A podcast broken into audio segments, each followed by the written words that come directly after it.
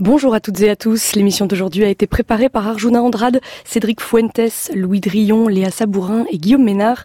À la réalisation, Elisabeth Miro, prise de son, Souad Boukorsa.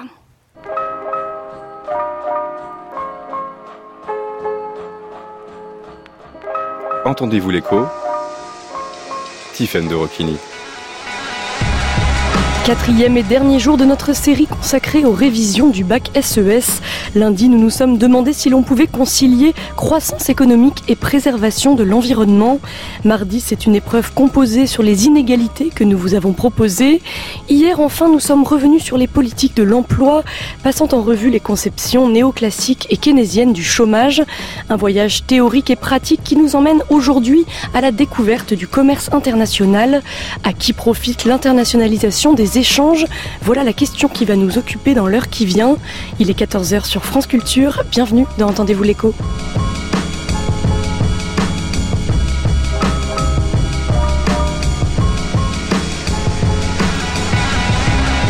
Nous allons revenir aux origines du libre-échange en compagnie de Philippe Watrelot, professeur de SES au lycée Jean-Baptiste Corot à Savigny-sur-Orge, en compagnie également d'Arnaud Parienti, professeur de SES au lycée Louis Pasteur à Neuilly-sur-Seine.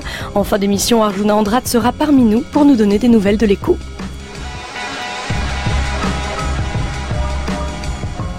Philippe Watrelot et Arnaud Parienti, bonjour.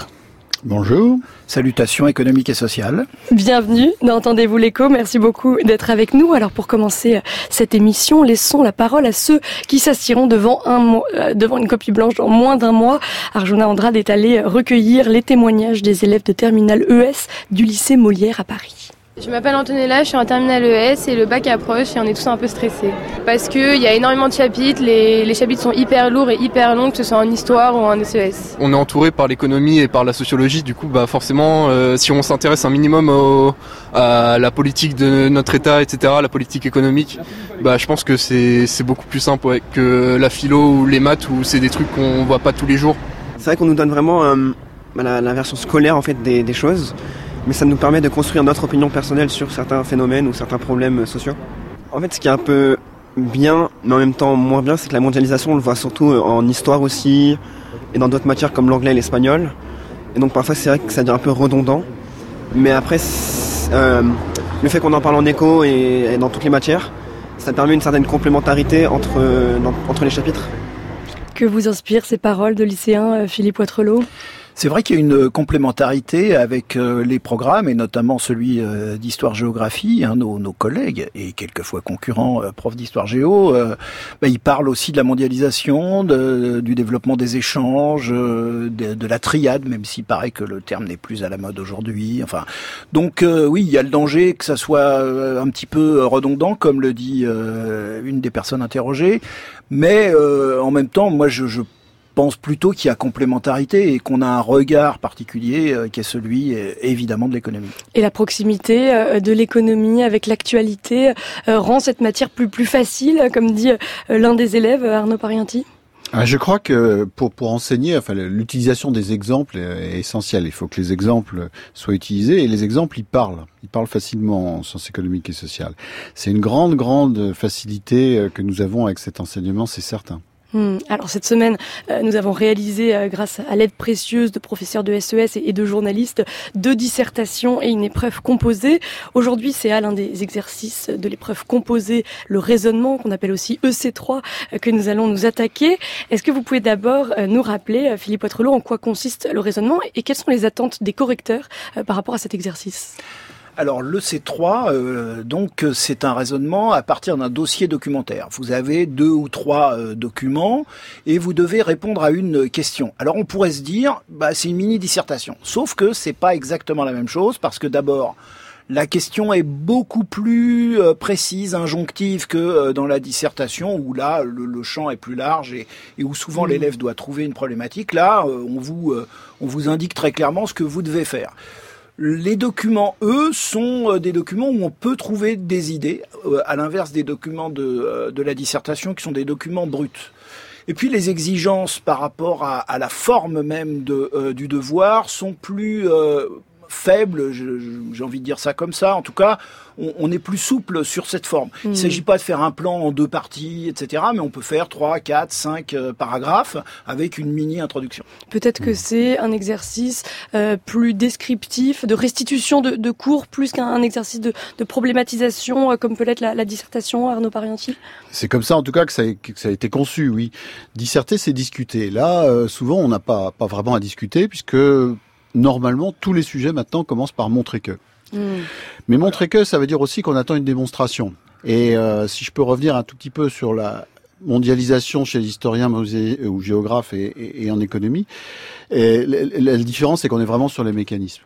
On est vraiment sur les mécanismes, sur... il faut absolument aller au-delà de la simple description. Alors justement, l'intitulé du sujet que nous avons choisi aujourd'hui, le voici, à l'aide des connaissances personnelles et du dossier documentaire, montrer que le commerce international présente des avantages pour les producteurs et les consommateurs. Alors quel est le premier réflexe qu'il faut avoir face à un tel sujet, Philippe Watrelot ? C'est un sujet assez classique. J'ai repris pour ma part la liste des sujets qui sont tombés depuis 2013, c'est-à-dire les nouvelles épreuves du bac. Et c'est un sujet qui revient très régulièrement.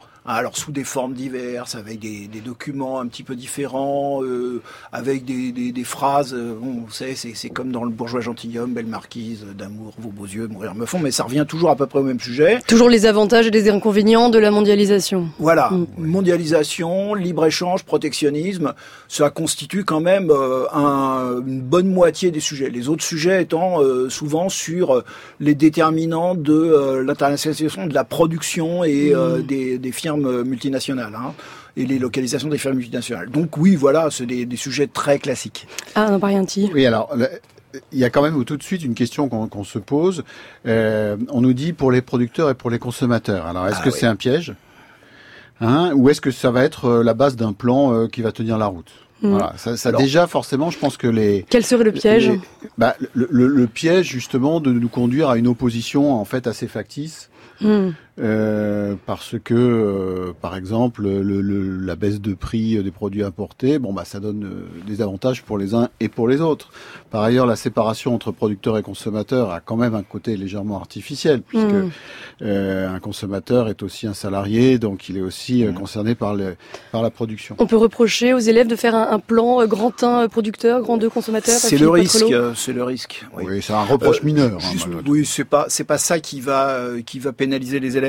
Juste une remarque, en fait, cette phrase, elle est celle qu'on trouve très précisément dans la 3e colonne du programme, les indications, ce qu'on appelle les indications complémentaires. La phrase, c'est « On analysera les avantages et les inconvénients des échanges internationaux pour les producteurs comme pour les consommateurs. » Donc, ça nous donne aussi une indication, et ça, c'est utile pour les élèves, sur la manière dont on fabrique les sujets. Les concepteurs de sujets, et c'est pas leur faire injure, ils n'ont pas beaucoup d'imagination. C'est normal, et puis c'est finalement pas plus mal. Ils cherchent des sujets qui permettent de mobiliser un certain nombre de notions présentes dans le chapitre, qui sont cadrées. Ça va plus loin que cela. Et les concepteurs de sujets sont obligés de tirer les intitulés de sujets des indications complémentaires du programme, parce que la trouille, c'est celle du tribunal administratif, c'est-à-dire de quelqu'un qui dirait « Ah, ce sujet n'est pas dans le programme ». Donc là, on est couvert, on est sûr qu'il n'y aura pas de recours possible. Et donc, cette logique conduit finalement à une liste de sujets extrêmement restreinte, ce qui fait que l'élève sérieux qui révise peut... très très bien imaginer la totalité des questions qui sont susceptibles de lui être posées. On avait une collègue qui avait listé 28 sujets possibles, en tout. Oui, ce qui n'est pas si important que ça. Au début du micro-trottoir, tout à l'heure, on a entendu un élève qui disait il y a énormément de questions, lourd, etc. Il n'y a pas tant de questions que ça. Non. Voilà. Alors, pour réviser, il faut peut-être à la fois s'appuyer sur ses cours et à la fois s'appuyer sur des annales, Philippe Watrelot, si en plus il n'y a pas tant de sujets que ça qui peuvent tomber. Alors, moi, je dirais qu'il y a deux manières de réviser qui sont évidemment complémentaires. On parlait du programme tout à l'heure avec ces trois colonnes. Dans la deuxième colonne, il y a les notions qui sont à maîtriser. C'est le terme qui est utilisé. Ben ça, il faut les connaître. Hein. Je les ai comptées. On en a 77. Mmh. Bon, ça fait parmi beaucoup. Elles, le libre-échange. Voilà, parmi elles, le libre-échange, etc. Bon, alors, ça, c'est la première chose. Il faut bien connaître ces notions, mais ça ne suffit pas. Parce que c'est pas une épreuve de dictionnaire, l'épreuve de SES. Il s'agit aussi de maîtriser un certain nombre de mécanismes, de raisonnement. Et donc, en fait, ce qu'on évalue prioritairement, même si le C3 est supposé mieux orienter, plus orienter les élèves, bah, ce qu'on évalue, c'est la capacité à argumenter. Voilà, c'est ça le plus important. Et ça passe par la pratique et donc se projeter dans des annales, dans des sujets, voilà. Eh bien justement, lançons-nous dans un cas pratique. Arnaud Parienti, comment est-ce qu'on pourrait définir le concept de libre-échange ? On considère souvent Adam Smith comme le père du libre-échange. Il va effectivement démontrer dans son ouvrage publié en 1776, Recherche sur la nature et les causes de la richesse des nations, les effets positifs du commerce entre les nations. Oui, alors, le terme libre-échange n'apparaît pas là dans l'intitulé du sujet, si je me souviens bien. C'est les avantages de l'échange. C'est les avantages du commerce international. Voilà, on peut très bien développer le commerce international sans se fixer pour objectif d'arriver à un échange absolument libre. C'est-à-dire en se fixant malgré tout des limites. Alors, l'idée du libre-échange, c'est l'idée de la suppression des obstacles aux échanges. Alors évidemment, on pense tout de suite aux obstacles administratifs, c'est-à-dire les droits de douane et autres éléments de protectionnisme. Bon, cela dit, pour que l'échange soit libre, il faut aussi que les produits puissent circuler. Donc, il y a la question des moyens de transport. Et puis après, il y a bien d'autres questions. Sans vouloir sortir du sujet, on a bien vu quand on a voulu faire le marché commun en Europe qu'il suffisait pas d'abolir le protectionnisme apparent pour que immédiatement les échanges soient libres. On va voir effectivement tous les mécanismes mis en place et notamment la question des transports, mais peut-être d'abord un mot sur Adam Smith, Philippe Watrelot, qui s'oppose aux physiocrates dans sa définition de l'échange, de l'internationalisation des échanges. Donc Adam Smith est considéré comme le père du libéralisme, hein, puisque il va mettre en avant la liberté du marché. Alors en même temps, quand on lit attentivement Adam Smith, on s'aperçoit qu'il est aussi quand même un défenseur du rôle de l'État, mais ça c'est dans les chapitres ultérieurs. Mais on peut pas parler du libre-échange sans parler aussi de David Ricardo, 1817 si je ne m'abuse, principe de l'économie politique et de l'impôt, c'est celui qui va développer, alors ça c'est une notion qui se trouve dans les notions à maîtriser, de l'avantage comparatif. Pour Adam Smith, on parle d'un avantage absolu à échanger. Or, c'est plutôt Ricardo qui va lui développer l'idée que tout le monde gagne à l'échange, même si au départ, on n'a pas forcément un avantage absolu. Alors on va revenir sur ces notions dans notre plan, mais d'abord un mot sur le dossier documentaire. Il y a des textes et des graphiques qui sont présents dans ce dossier. Est-ce que ce sont des exemples factuels que les élèves peuvent utiliser tels quels pour illustrer leurs arguments ? En l'occurrence, dans le cas de notre sujet d'aujourd'hui, on a un texte de l'Organisation mondiale du commerce qui va vanter les vertus du libre-échange, un graphique qui montre l'évolution du commerce international depuis 1995 et un texte de Paul Krugman sur les économies d'échelle. Oui, ce qui est d'ailleurs plutôt intéressant parce que, contrairement à la dissertation, là, ça n'est pas purement factuel. Non, on va trouver dans les deux textes, on va trouver des éléments d'argumentation qui vont aider à se remettre en mémoire ce qu'on a vu en cours. Éventuellement, un élève astucieux et qui n'aurait pas beaucoup travaillé peut peut-être trouver là le moyen de combler certaines de ses lacunes, mais... personnellement, j'en doute un petit peu parce que ce sont des textes malgré tout relativement brefs et ce sont des mécanismes relativement complexes. Dans notre jargon, on appelle ça des textes clignotants, c'est-à-dire des textes qui sont là pour faire penser à telle ou telle idée. Mais si on les a pas vus en cours, on va avoir quand même du mal. Donc, il faut réviser. C'est ça le message que j'adresse à travers votre micro à mes chers élèves de TES4. Alors, commençons notre raisonnement. Dans une première partie, on pourrait, par exemple, expliquer les fondements de l'internationalisation des échanges. Et ce qu'il faut peut-être d'abord montrer, c'est que le développement des échanges s'inscrit dans une histoire longue. Qu'est-ce qui, au 19e siècle, d'abord, va permettre une forte croissance du commerce international, Philippe Watrelot ?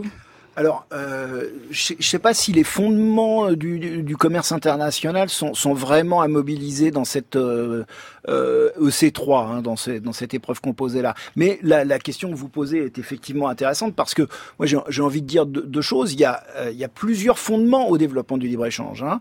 Il y a évidemment les théories dont on a parlé tout à l'heure, hein. Ce qui est intéressant, par exemple, pour revenir 30 secondes sur Ricardo, c'est que Ricardo, c'est un député aussi, et qu'il fait partie de l'anti-Cornose League, et qu'en fait, il va justifier le libre-échange à travers sa théorie. Et donc, ça nous permet de montrer aussi qu'il y a toute une dimension qui est politique et institutionnelle dans le libre-échange, et on va le voir surtout à travers l'après-Seconde Guerre mondiale, 1947, le GATT, hein, General Agreement on Tariff and Trade, et puis ensuite, en 95, l'OMC. Donc, c'est aussi ça qui encadre le libre-échange, hein. Cette tendance, effectivement, va s'accélérer après la Deuxième Guerre mondiale, notamment grâce aux règles, vous l'avez dit, Philippe Watrelot, imposées par le GATT, l'ancêtre de l'Organisation mondiale du commerce. La conférence de Genève en octobre 47, qui est la conférence internationale justement sur la réduction des obstacles aux échanges, et ça va donner le GATT, hein, le General donc Agreement on Trade and Tariffs, qui n'est pas une organisation à proprement parler. C'est un traité, alors c'est vrai, avec des organes, un secrétariat, un directeur, etc., de fonctionnement, mais c'est un traité qui définit surtout, ce qui nous intéresse ici, des règles du commerce international qui sont encore valables et qui ont été reprises dans le cadre de l'OMC. Alors les principales règles sont, on peut les rappeler rapidement, d'abord la clause de la nation la plus favorisée. Deuxième principe, la non-discrimination. Troisième principe, l'interdiction du dumping. Quatrième principe qu'on peut relever, l'interdiction des restrictions quantitatives. Et enfin, évidemment, il y a des réglementations sur les subventions qui sont, par exemple, totalement interdites normalement pour les subventions aux exportations de produits industriels. Voilà les règles du GATT puis de l'OMC rappelées par l'économiste Jacques Généreux. Arnaud Parienti, qu'est-ce que ces règles vont permettre justement ? Ça va permettre un très fort développement des échanges après la Seconde Guerre mondiale. On va revenir dans un premier temps à peu près au niveau d'ouverture qu'on avait dans les années qui précédait la Première Guerre mondiale. Faut pas oublier qu'il y a une première mondialisation entre 1880 et 1914. Et puis après, évidemment, ça va beaucoup dépasser ça, et en particulier à partir de 1995 environ. Cela dit, quand je pense aux élèves qui nous écoutent, je me dis que là, on est en train de faire un cours complet sur les échanges. Et très honnêtement, je me permets, on part hors sujet. Là. Il faut faire attention à ne pas aller dans hors sujet. Le sujet, ce sont les avantages de l'échange. Et là, on est en train de digresser en disant, voilà, quels sont les fondements de l'échange. Ce n'est pas ce qu'on nous demande de faire.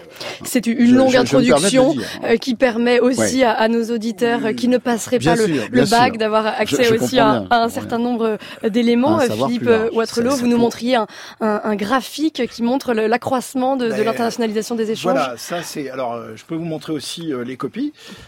J'ai donné un dernier devoir sur table à mes élèves, donc mercredi, hier, et donc dans le C2, cette fois-ci, vous avez un graphique qui est extrêmement classique. Donc le C2, c'est le deuxième exercice de l'épreuve composée. Voilà. Vous avez un graphique extrêmement classique avec d'une part donc l'évolution des échanges internationaux et d'autre part l'évolution du PIB mondial.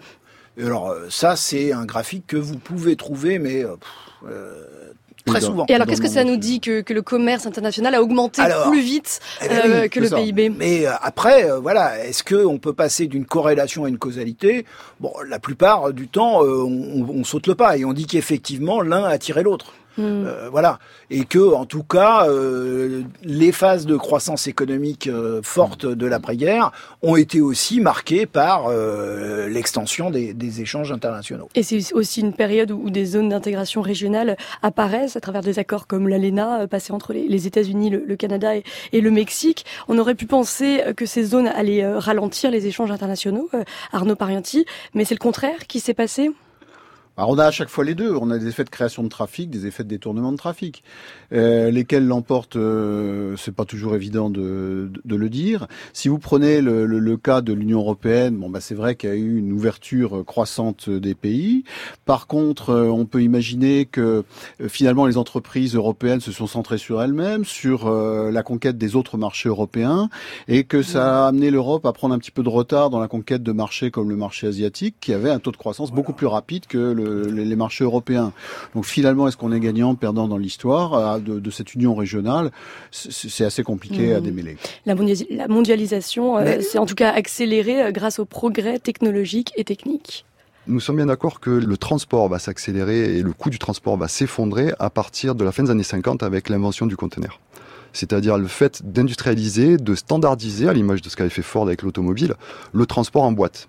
Le fait de mettre dans des boîtes, d'élargir des canaux, d'avoir des bateaux toujours plus performants pour transporter, vont conduire à une réduction très importante des coûts de transport. De la même manière, les coûts de communication vont se réduire et cette réduction va s'accélérer encore plus à partir des années 80-90 avec le développement des technologies de l'information et de la communication.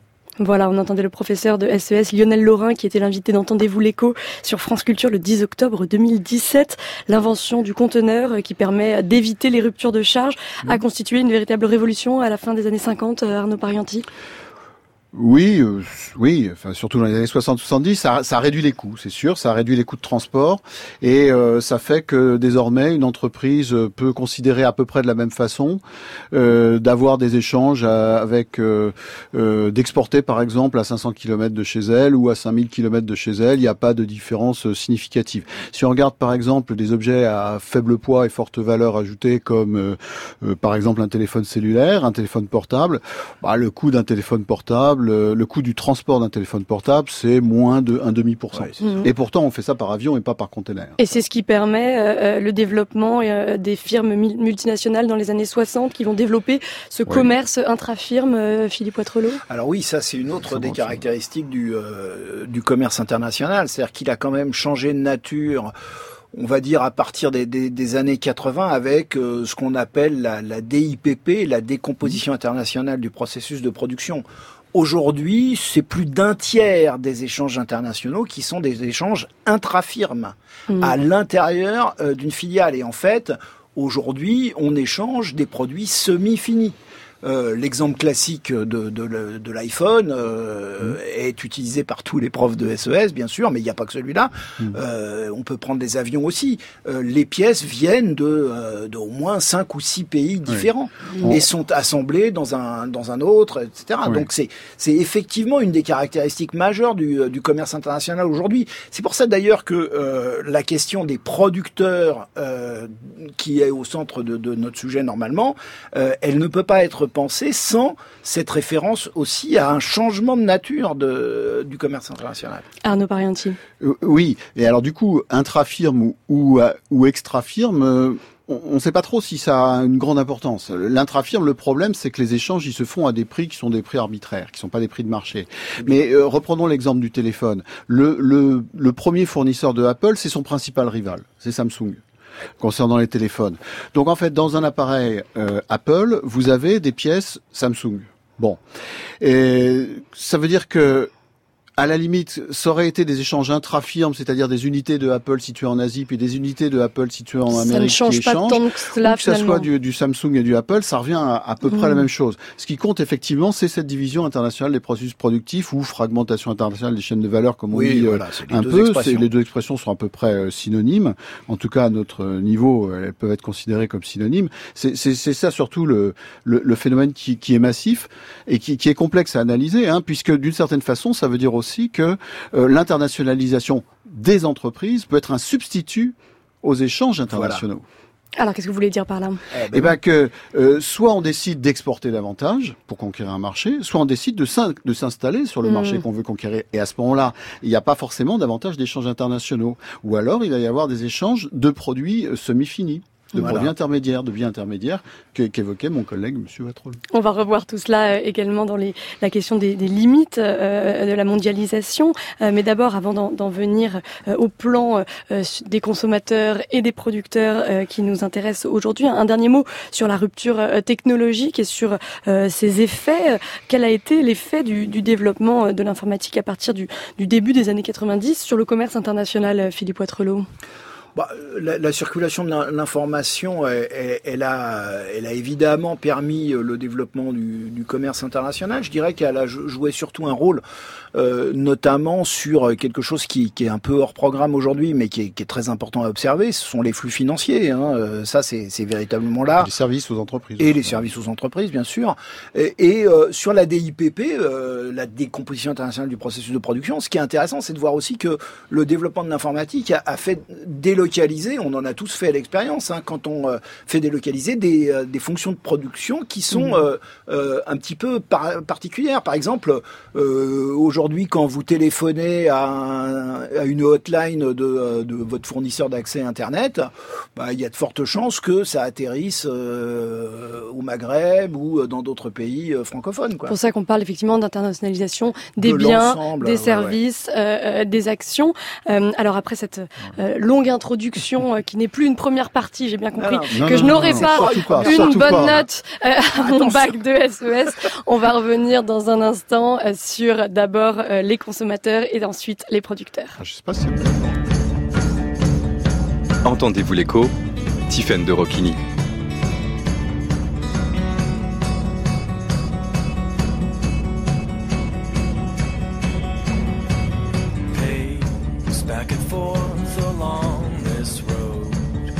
Stops we just go by, to the faces that we know, to the faces that we hide.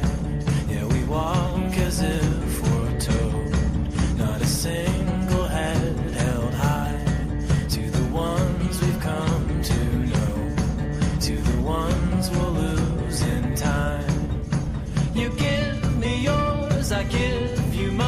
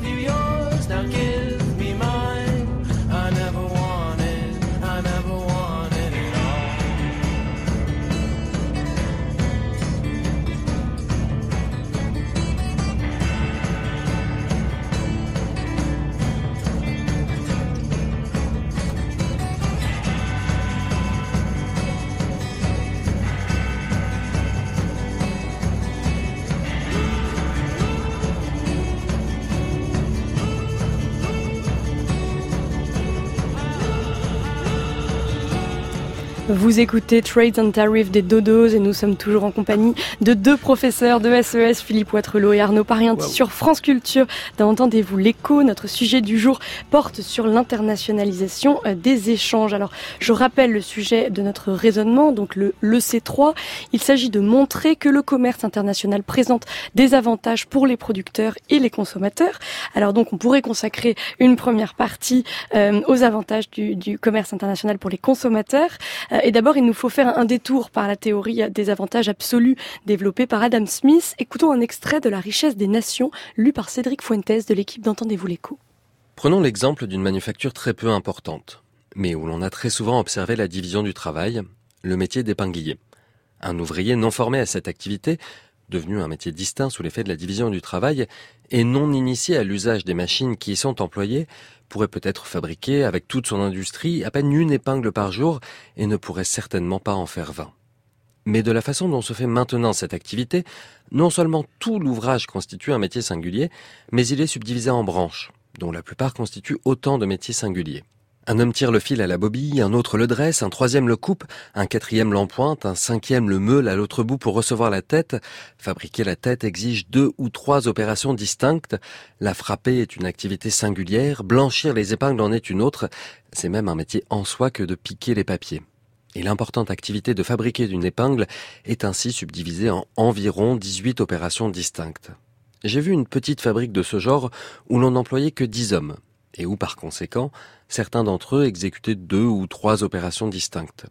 Mais quoiqu'ils fussent très pauvres et donc médiocrement équipés des machines nécessaires, ils pouvaient, en se donnant du mal, fabriquer à eux tous environ 12 livres d'épingles par jour. S'ils avaient tous travaillé séparément et indépendamment, ils n'auraient certainement pas pu en fabriquer chacun 20, ni peut-être une par jour.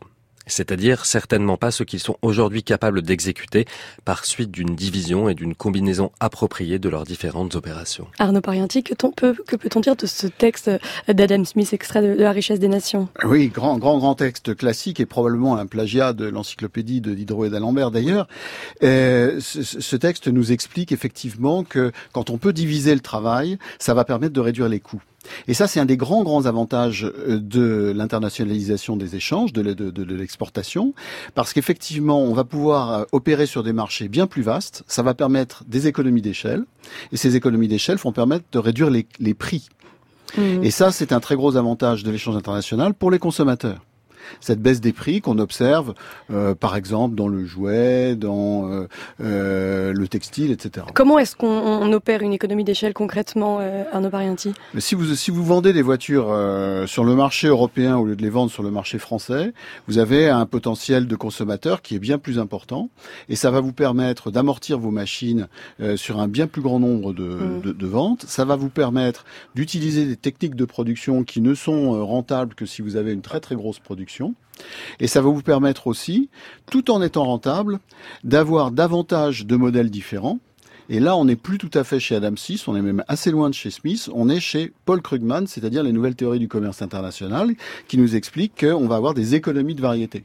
Par exemple, s'il faut au minimum 500 000 exemplaires par an d'un véhicule pour que celui-ci soit vendu à un prix correct, alors si vous êtes sur le marché européen, par exemple, ou sur le marché mondial encore mieux, vous allez avoir la possibilité d'avoir une dizaine de voitures concurrentes. Alors que si vous étiez sur le marché français, vous n'en auriez que 2. Et alors ça pose la question de la nécessité pour les pays de se spécialiser dans telle ou telle activité productive. Philippe Watrelot, comment est-ce que les pays choisissent leur spécialisation ? Alors, ça dépend de la dotation factorielle. C'est un des aspects qu'il faut mobiliser. Les pays, qui sont au cœur du raisonnement, c'est plutôt les entreprises elles-mêmes. Parce que Adam Smith va donner cet exemple du Portugal et du. Non, ça c'est Ricardo. Ricardo va donner cet exemple du Portugal, voilà, et des draps. Bah, oui, c'est-à-dire que le point de départ de la théorie, c'est l'avantage comparatif. Après, d'autres, je pense notamment à la fameuse théorie dite HOS, Heckscher, Rollins, Samuelson, vont donc 2 Suédois et un Américain vont développer ce qu'on appelle la dotation factorielle, c'est-à-dire qu'on va se spécialiser dans la production qui va utiliser le facteur qu'on a le plus en abondance. Bon, mais aujourd'hui, tout cela est quand même largement remis en question aussi parce que on s'aperçoit que la Chine, par exemple, elle a une montée en gamme, elle a une remontée de filière et que après avoir parié sur des coûts du travail très faibles, bah aujourd'hui, c'est le pays où il y a le plus de chercheurs, de dépôts de brevets, et donc en fait aujourd'hui on remonte sur la montée de la technologie. Donc c'est quelque chose qui est très fluctuant aussi ça. Hein. Pour bien comprendre la théorie, quelle est la différence entre la théorie des avantages absolus d'Adam Smith et la théorie des avantages relatifs que va développer David Ricardo. Je ne sais pas si on peut parler de théorie à propos des avantages absolus de Smith. Hein. C'est plus une remarque qui fait en passant, un constat assez pragmatique. pragmatique qui consiste à dire si dans un autre pays que le nôtre, les entreprises sont plus efficaces, eh bien achetons-leur ces produits, comme ça on les paiera moins cher et puis nous on va leur vendre ce qu'on est capable de faire de manière plus efficace qu'eux. Donc on est au niveau du bon sens. Mmh. Alors que la théorie de l'avantage comparatif, c'est le premier raisonnement essentiel, fondamental, non évident en économie. Hein, une anecdote, le prix Nobel d'économie Paul Samuelson se voyait un petit peu agressé par un de ses collègues du MIT, physicien et prix Nobel lui aussi d'ailleurs, qui lui disait « Trouvez-moi un seul raisonnement non évident et vrai en économie. » Et le lendemain, il est arrivé avec la théorie de l'avantage comparatif de Ricardo, en disant ça a 150 ans, et pourtant... il n'y a pas besoin de grandes formules mathématiques. Tout à fait, et c'est non évident, parce que ce qui est fantastique avec la théorie de l'avantage comparatif, c'est que ça nous dit que finalement, tout le monde a un avantage. Tout le monde a un avantage. C'est ce qu'on appelle le gain à l'échange. C'est le gain à l'échange. Et par exemple, les pays les moins développés, ceux qui sont les moins efficaces, ont aussi un avantage comparatif. Et alors, est-ce que vous pouvez nous réexpliquer, Philippe Watrelot, l'exemple que va donner Ricardo entre, je crois, le Portugal et le Royaume-Uni, le vin contre les draps c'est méchant, ça, quand même, de me rappeler ça comme ça d'entrée de jeu, de me demander de rappeler ça d'entrée de jeu. En gros, alors il faut rappeler que, pour l'anecdote, Ricardo, c'est un Anglais, mais, comme son nom l'indique, d'origine portugaise. Et c'est pas par hasard, donc, qu'il choisit ces deux pays. Et dans son exemple, le pays qui a l'avantage absolu dans les deux cas, c'est le Portugal. Sauf que lui, ce qu'il montre, c'est que quand on va comparer le coût relatif des, vous me dites, pardon, monsieur Parienti, si je me trompe, mais on va comparer le coût relatif des différentes productions. On s'aperçoit qu'en fait, si on se spécialise dans un produit, on va gagner à l'échange, puisqu'on va pouvoir échanger plus et obtenir plus avec cet échange. Donc, c'est ce qu'on pourrait appeler, si on se réfère à des théories plus contemporaines, un jeu à somme non nulle, hein, c'est-à-dire que tout le monde gagne à l'échange. C'est ça l'idée. Mais là, on est en train de s'éloigner quand même des avantages pour le producteur et le consommateur. Alors, pour le consommateur, on l'a vu, il y a un choix plus large de produits et une baisse des prix. Ça fait deux avantages pour le consommateur. Voilà. Oui. En gros, c'est autour de ça que ça va tourner. Et puis, j'ajouterais quand même non seulement un choix plus large, mais alors par deux mécanismes qui sont complètement différents. Le premier mécanisme qui est assez complexe, c'est celui qu'on a vu, c'est que grâce aux économies d'échelle, on peut produire dans des conditions rentables un nombre plus grand de produits différents. Le deuxième mécanisme qui lui est beaucoup plus simple, c'est que tout simplement, on va pouvoir se procurer ce qu'on est incapable de produire soi-même. Parce que pour des raisons culturelles, pour des raisons géographiques, ce n'est pas ce qu'on est capable de faire. C'est le fait de manger des fruits exotiques. Voilà. Ce genre de choses, voilà, tout à fait. Il y a aussi les transferts de technologies qui sont importants. Oui, mais alors ça joue plus pour le producteur, ça me semble-t-il, non ? Enfin bon. Oui, mais aussi pour le consommateur. Alors Philippe Watrelot, expliquez-nous ce que vous vouliez dire. Oui, c'est le problème qui sépare producteur et consommateur. Bah oui, mais c'est-à-dire que les transferts ça permet aussi aux consommateurs et aux producteurs d'accéder à des technologies qui, sans cela, lui seraient interdites, quoi. Et ça, c'est effectivement quelque chose aussi d'important, hein, puisqu'il y a une grande diversité des produits qui sont offerts aux consommateurs. Ça va permettre la diffusion de l'innovation de manière beaucoup plus rapide qu'avant. Et mais là encore, on voit que la distinction entre producteurs et consommateurs est assez artificielle. Disons que ça bénéficie l'innovation, elle bénéficie à tout le monde et elle est d'abord facteur de croissance. Mais pour prendre une problématique actuelle, il est évident que les producteurs les plus avancés dans la diffusion de la 5G, par exemple, nous devons faire appel à eux, même s'ils sont chinois. Et aujourd'hui, effectivement, c'est Huawei qui est le leader en la matière avec toutes les questions que ça pose. Et d'ailleurs, ce sera l'objet de notre émission d'actualité de demain. On en reparlera de la guerre technologique entre les États-Unis et la Chine. Mais venons-en à notre deuxième partie consacrée cette fois aux avantages du commerce international pour les producteurs. Est-ce que ce sont d'abord les grandes entreprises exportatrices qui vont bénéficier de l'accroissement de la taille du marché, Philippe Watrelot ? Pas seulement, je crois que ce qui est intéressant à noter d'ailleurs quand on parle des firmes transnationales ou multinationales, c'est qu'on a aussi un très grand nombre d'entreprises de taille moyenne qui sont concernées par la mondialisation. Moi, j'ai utilisé encore cette année un documentaire de Gilles Perret qui s'appelle « Ma mondialisation » et où on voit, alors il est décédé depuis, Monsieur Bontaz, qui fait donc du décolletage, hein, c'est dans la vallée de l'Arve, et donc apparemment le début du documentaire montre un brave entrepreneur, bon, on va voir après qu'il n'est pas aussi sympathique que ça, et puis on se dit bah voilà, c'est une petite entreprise, et puis après on s'aperçoit que il a une entreprise, une filiale en Tchéquie, en République tchèque, et puis ensuite on s'aperçoit qu'il a une autre entreprise en Chine. Donc, ça ne dépend pas forcément de la taille de l'entreprise. Que ça, c'est-à-dire qu'on n'a pas que des très grandes entreprises. Et pour aller plus loin, on peut même dire que les entreprises qui s'adressent uniquement au marché domestique vont aussi profiter de la baisse des prix de production, ce qu'on appelle les inputs en anglais, Arnaud Parienti. Oui, absolument. La diminution du prix des intrants, c'est quelque chose d'important. L'accès à des technologies étrangères, c'est quelque chose de très important aussi. Et à contrario, on voit avec le protectionnisme. Oui, exemple américain, par exemple. Bien sûr, on voit bien. C'est-à-dire relever ces droits de douane entraîne on l'a une déjà. Fermeture. Enfin, les économistes américains se sont lancés comme des fous dans l'étude des conséquences des hausses de tarifs de Trump. Et par exemple, en 2018, le prix des machines à laver a été un protectionnisme généralisé des États-Unis sur les machines à laver. En 2019, le prix des machines à laver a augmenté de 12% en moyenne aux États-Unis. Donc tout le monde est perdant, et y compris d'ailleurs les producteurs locaux. C'est pas évident du tout qu'ils soient gagnants. Mais, Et donc l'idée, c'est que quand le pouvoir d'achat des ménages augmente, on assiste à un élargissement du marché, et c'est ainsi que se crée un cercle qui est censé être vertueux. Et puis il y a un autre aspect qu'on n'a pas du tout abordé pour l'instant, et qui est un peu ambigu du point de vue, qui est très positif du point de vue des consommateurs, un peu ambigu du point de vue des producteurs, c'est l'augmentation de la concurrence. Mais l'augmentation de la concurrence, ça peut être très bien pour les producteurs aussi, par exemple, quand ça supprime un monopole local. Exemple, la fin du monopole de Air France sur les vols intérieurs en France. Pour les consommateurs, ça fait de toute façon baisser les prix. Donc la question, mais c'est bien aussi pour tous les cadres qui voyagent aux frais de leur entreprise. Alors c'est intéressant de voir la question des avantages et des inconvénients, puisque le sujet est peut-être ne peut difficilement être centré que sur les avantages. Avant de venir peut-être aux limites de la mondialisation, il faut voir que le commerce international oblige effectivement les entreprises à être plus compétitives, et ça passe d'abord par la compétitivité prix. Comment est-ce qu'elle peut être obtenue, cette compétitivité prix, Philippe Watrelot ? La compétitivité, en effet, ce qu'on apprend à nos élèves, nous, c'est qu'il y a deux phases de la compétitivité prix et la compétitivité hors prix.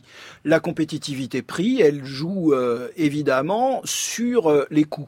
Alors, souvent, le point immédiat qu'on voit, c'est les coûts salariaux. Mais il y a aussi bien d'autres coûts. Par exemple, tout simplement, le coût des transports. Ça peut être très important. La fiscalité est aussi très importante. Il y a aussi la proximité avec les circuits d'approvisionnement. Il y a encore des entreprises où c'est quelque chose qui est très important. C'est l'idée de délocaliser une entreprise en Chine pour investir le marché intérieur chinois, par exemple. Alors, ça peut être aussi la proximité avec le marché, bien sûr. Mais ça, c'est plus une logique de marché qu'une logique de demande qu'une logique d'offre. Mais pour rester sur la compétitivité prix, effectivement, il y a toutes les dimensions du prix. Alors on peut aussi jouer, sur le taux de change, j'allais y venir, qui est effectivement un point un petit peu ambigu, parce que normalement le taux de change est supposé refléter le pouvoir d'achat, la situation économique, mais par exemple les Chinois, encore eux, trafiquent un petit peu leur taux de change, ils sous-évaluent leur monnaie, ce qui leur donne un avantage à l'exportation. Et c'est ce qui explique que Donald Trump râle particulièrement par rapport au fait que le dollar est trop élevé. Alors expliquez-nous le lien entre effectivement les taux de change et les exportations, Arnaud Parienti. Oui, par exemple, si une entreprise allemande exporte vers les États-Unis, je prends l'exemple de l'Allemagne, puisqu'après tout, on estime aujourd'hui que l'euro est sous-évalué d'à peu près 10 à 20% par rapport au dollar. Si une entreprise allemande exporte vers les États-Unis, si l'euro est sous-évalué, ça veut dire que exprimé en dollars, quand on transforme le prix en euro en prix en dollars, eh bien, on a un prix qui est inférieur à ceux que peuvent pratiquer les producteurs américains. Donc, ça permet de gagner des parts de marché. Mmh.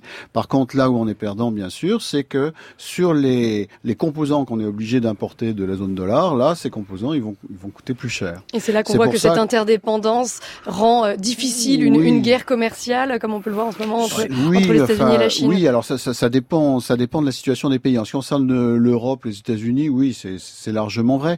On a bien vu, par exemple, qu'une entreprise comme Airbus, pour se protéger contre les fluctuations de change, produisait de plus en plus de composants en zone dollar. Voilà. Mm. Ça lui permet d'éviter d'être perdante. Et puis bon, on peut aussi acheter sur les marchés à terme pour se protéger, des choses comme ça. Alors il y a la compétitivité prix et la compétitivité hors prix ou structurelle. Oui. Vous l'avez dit, Philippe Watrelot, c'est une stratégie cette fois de plus long terme. On va utiliser les profits pour innover cette fois. Oui, c'est-à-dire que c'est ce qu'on, là aussi, on voit avec les élèves dès la classe de première d'ailleurs. Hein, c'est l'idée que pour contourner le marché, on peut aussi jouer sur la différenciation. Alors, ça veut dire quoi très concrètement ? Bah, ça veut dire qu'on n'achète pas, par exemple, un téléphone portable, on achète un iPhone de chez Apple. Et celui-ci est, entre guillemets, incomparable. Mmh. Hein, enfin, en tout cas, c'est ce que vous voudrez. C'est le design, c'est la marque, c'est le marketing. On contourne en montrant que le produit a une demande en soi-même. Mais plus globalement, bah, évidemment, c'est s'adapter aussi au marché local. Par exemple, L'Oréal va avoir des centres de recherche qui vont être dans les différentes zones géographiques du monde parce que ça va leur permettre d'adapter leurs cosmétiques aux différentes configurations de peau, aux différentes normes esthétiques, etc. Mmh. Donc c'est aussi ça, une compétitivité hors prix. Hein. C'est de l'innovation et puis c'est aussi de la différenciation. Alors on a vu dans notre raisonnement les avantages procurés par le commerce international, mais alors est-ce qu'il faut inclure les limites du commerce international, même si ce n'est pas spécifiquement demandé, Arnaud Parienti ? Alors là les choses sont très très claires, faut surtout pas le faire, ça serait un hors-sujet total. Ne faites pas ça. Par contre, il est tout à fait possible d'imaginer qu'on ait un sujet de dissertation, où là au contraire on inviterait le candidat à balancer les avantages et les inconvénients. N'y a-t-il que des avantages à l'internationalisation des échanges ? Typiquement le genre de sujet de dissertation. Là, ouais. Bien sûr. Là, il faudrait pouvoir développer les inconvénients du libre-échange, effectivement. Mmh. Ouais. Et alors, dans les inconvénients du libre-échange, ce qu'on peut commencer peut-être par dire, c'est que le libre-échange peut produire des effets pervers dans les pays du Sud, Philippe Watrelot. Ça peut entraîner des effets pervers dans les pays du Sud, notamment par des effets de domination, hein, bien sûr, de destruction des infrastructures locales. Toutes les activités ne se valent pas de la même façon. Évidemment, hein, on peut voir ça à certains niveaux dans de nombreux pays africains. Puis alors ou autres, hein, mais par exemple, il y a aussi des inconvénients pour les pays entre guillemets du Nord, hein, même si on voit d'ailleurs que les IDE, les investissements directs à l'étranger, profitent hein, aux pays développés. Mmh. Mais bon, c'est aussi les phénomènes, c'est le thème majeur des délocalisations et du chômage. Hein, voilà. Oui. Arnaud Parienti. Ben, la grosse difficulté, c'est que l'internationalisation va obliger à déplacer en permanence ses productions. Or, c'est quelque chose qui a un coût financier et un coût social énorme. C'est-à-dire qu'il va y avoir des destructions d'activités, des créations d'activités. Mais on n'a pas l'agilité pour changer de spécialisation et surtout pour les individus, pour changer de qualification. Donc il va y avoir des branches, on a des cimetières industriels, on a des friches industrielles qui se développent, etc. On a des gens dont la qualification brusquement ne vaut plus rien sur le marché du travail. Surtout dans ce qui est considéré comme les vieilles industries en Europe, la sidérurgie, le textile. Et les changements sont des changements permanent en plus. Hein, c'est ce qui est aussi en train de se produire déjà en Chine, par exemple, ou des zones entières aujourd'hui sont remises en question. Oui, parce par exemple, que les prix du travail, le prix du travail est encore moins cher ailleurs. Ouais. Et surtout parce qu'il a beaucoup augmenté en Chine au cours des dernières années, beaucoup plus vite que la productivité. Parce que ce qui compte, c'est ça, c'est de comparer l'évolution des salaires avec l'évolution de la productivité. C'est ce qu'on appelle le coût unitaire du travail. Ça, c'est une notion qui est vraiment importante. Ce qui fait d'ailleurs que la France est, contrairement à l'idée répandue qui est de dire oui, la France a un coût du travail très élevé, etc. Il faut rappeler aussi qu'on a une productivité du travail qui est quand même parmi les plus élevées au monde. Et donc, ce qui fait aussi qu'on est quand même attractif à ce niveau-là. Voilà. Et donc, les perdants, en fait, ce ne sont pas des pays. Il n'y a pas de pays perdant. Mais dans chaque pays, il y a des perdants. Au final, les pays qui s'en sortent le moins bien sont ceux qui ont le plus de mal à s'adapter, qui sont les moins souples, les moins capables de s'adapter. Et je pense que la faiblesse de la France par rapport à ça, c'est un certain manque de qualification de la main d'œuvre. Mais face à cela, est-ce qu'il n'y a pas des situations où le protectionnisme s'avère vertueux, et quelles seraient ces situations, Philippe Watrelot ? Mais alors, c'est une tension qui a toujours existé. Cette tension entre le libre-échange et le protectionnisme. On ne va pas revenir encore une fois aux théories, mais tout autant qu'on a parlé de Ricardo, il faudrait parler de Friedrich List et du protectionnisme éducateur. Ça semble une vieille théorie du 19e siècle, mais parlez-en aux Chinois ou encore auparavant aux Coréens du Sud. Alors expliquez-nous, c'est l'idée qu'un protectionnisme ponctuel et ça c'est quelque chose qui est toujours d'actualité aujourd'hui. Au contraire, ça a des fondements théoriques qui ont été réaffirmés avec l'idée notamment de coûts d'apprentissage et de courbes d'apprentissage. C'est-à-dire que effectivement, une industrie naissante a nécessairement des coûts d'apprentissage. Au départ, les coûts unitaires sont élevés et puis peuvent devenir tout à fait faibles, et donc l'industrie peut devenir compétitive. De la même façon, il peut y avoir des effets d'échelle qui se font en refermant les frontières et en essayant de profiter du développement du marché intérieur avant de réouvrir les frontières. Il faut souligner que dans ces cas-là, on a affaire à chaque fois à un protectionnisme temporaire. Sinon, il y a aussi le cas de ce qu'on appelle les industries stratégiques, mais c'est déjà plus confus. Exemple, l'exception culturelle. Alors, c'est-à-dire le fait que la France a obtenu, à force de batailler, que les industries culturelles ne soient plus considérées comme des industries comme les autres, que les biens culturels soient considérés comme spécifiques, et qu'on ait le droit de protéger ces industries culturelles parce que ça fait partie d'un héritage, d'un patrimoine commun, et que ça a des externalités positives. Mais alors, ce qu'on voit, c'est qu'il y a finalement énormément d'entorses aux règles du libre-échange. On peut penser aussi aux subventions à l'agriculture dans l'Union européenne. L'agriculture n'a jamais été incluse dans les accords de libre-échange. Jamais, parce que politiquement c'est trop pesant. Le poids électoral des agriculteurs est très élevé, et par exemple les Japonais payent leur riz 6 fois le cours mondial. Et alors, Philippe Watrelot, sur cette question du protectionnisme.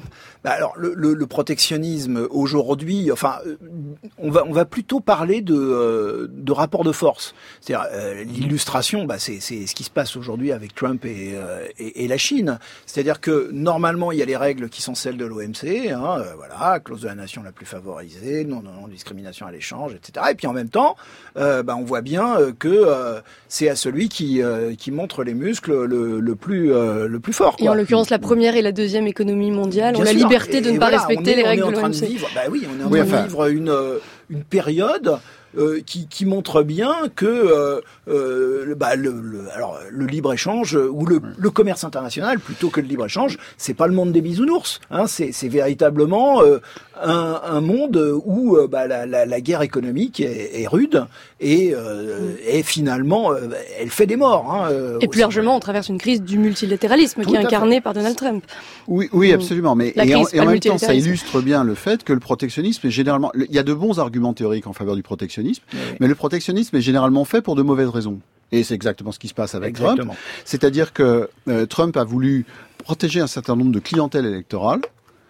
Et le résultat, c'est qu'il désavantage un certain nombre d'entreprises américaines. Walmart, par exemple, fait partie des grands adversaires du protectionnisme. Les GAFA également.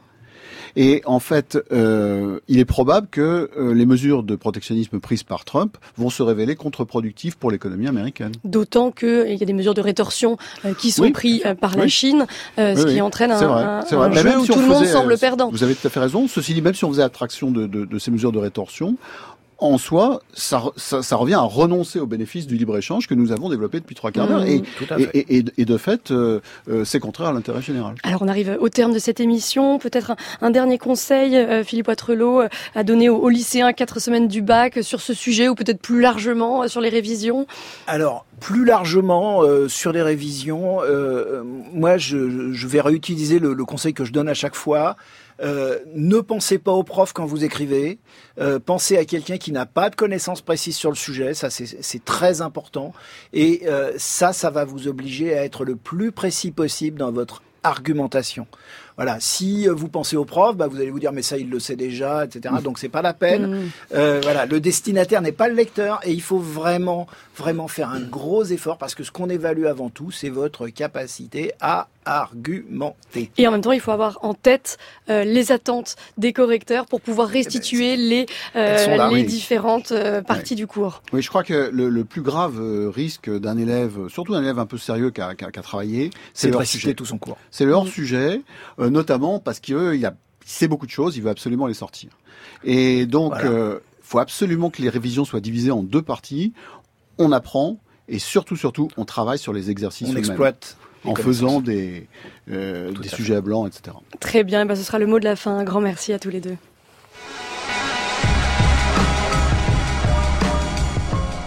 Et c'est l'heure de retrouver Arjuna Andrade pour les nouvelles de l'écho. Bonjour Arjuna. Bonjour Tiphaine, bonjour à tous. Vous avez choisi de nous parler aujourd'hui d'une idée qui a semble-t-il émergé au cours de cette campagne pour les élections européennes, celle de la création d'une banque européenne pour le climat. Absolument, une idée qui n'est pour autant pas tout à fait nouvelle puisque cela fait des années que le climatologue Jean Jouzel et l'économiste Pierre Larrouturou militent pour l'instauration d'un pacte finance-climat et la création d'une banque publique européenne du climat. Celle-ci pourrait ainsi fonctionner sur le modèle de la Banque européenne pour la reconstruction et le développement créée en 1991 pour accompagner les pays d'Europe centrale après l'effondrement du bloc soviétique. L'objectif étant de mobiliser suffisamment d'argent pour relever le défi de la transition écologique et énergétique avant qu'il ne soit trop tard. En l'espèce, la Cour des comptes européenne estime que si l'UE veut tenir ses engagements en matière de réduction d'émissions de gaz à effet de serre, soit une baisse de 40% d'ici à 2030, il lui faudra investir 1115 milliards d'euros par an pendant 10 ans. En France, il faudrait environ 40 milliards d'euros par an pour financer la rénovation énergétique des bâtiments, les infrastructures de transport bas carbone et la production d'électricité renouvelable. Or justement, ce qu'expliquent Pierre Larrouturou et Jean Jouzel, c'est que cet argent ne pourra être mobilisé sans véritable engagement des pouvoirs publics. Exactement. Il rappelle d'ailleurs que la Banque Centrale Européenne n'a pas hésité à injecter plusieurs milliers de milliards d'euros pour sauver les banques au lendemain de la crise financière de 2008 et maintenir l'activité économique jusqu'à aujourd'hui. Il n'y a donc pas de raison qu'un tel mécanisme ne puisse être utilisé pour lutter contre le réchauffement climatique, si ce n'est peut-être des choix politiques et des intérêts économiques. C'est d'ailleurs devenu l'un des slogans repris à droite comme à gauche au cours de cette campagne. Si le climat était une banque, nous l'aurions depuis longtemps sauvée. La banque pour le climat pourrait ainsi être capitalisée grâce à la création monétaire et permettrait de fournir à chaque État membre des prêts à taux zéro jusqu'à 2% de son PIB. Le pacte finance-climat permettrait ainsi de dégager 300 milliards d'euros par an, dont 200 sous forme de prêts bancaires et 100 sous forme de subventions. Mais grâce à l'effet multiplicateur, les prêts permettraient également d'attirer jusqu'à 800 milliards d'euros de fonds privés, permettant ainsi d'atteindre l'objectif annuel des 1100 milliards d'euros. Certains estiment néanmoins que le problème ne vient pas tant du manque d'argent, aujourd'hui disponible en grande quantité, que de sa mauvaise utilisation. Oui, c'est notamment ce qu'explique l'économiste Christian de Pertuis qui ajoute que l'enjeu essentiel aujourd'hui est de réorienter les flux financiers existants vers des investissements verts. Cela peut passer par des incitations et des garanties publiques, mais aussi par un fléchage des investissements grâce à un prix carbone suffisamment élevé. Mais si une banque pour le climat peut constituer un outil efficace pour canaliser ces financements, la question de leur utilisation reste posée. Ainsi, l'économiste Thomas Porcher pose la question des critères qui seraient retenus pour sélectionner les projets à financer et pointe l'importance de s'accorder politiquement sur les priorités. Mais surtout, l'économiste s'interroge sur le risque de voir ressurgir en contrepartie de ces financements les dogmes de l'Union européenne sur le contrôle des déficits et l'austérité, aujourd'hui inscrits dans les traités et qui empêchent la mise en œuvre de toute politique ambitieuse en matière d'environnement. Avant de s'intéresser aux mécanismes et aux dispositifs pratique, c'est donc une question éminemment politique qui déterminera le succès ou l'échec de la bataille écologique.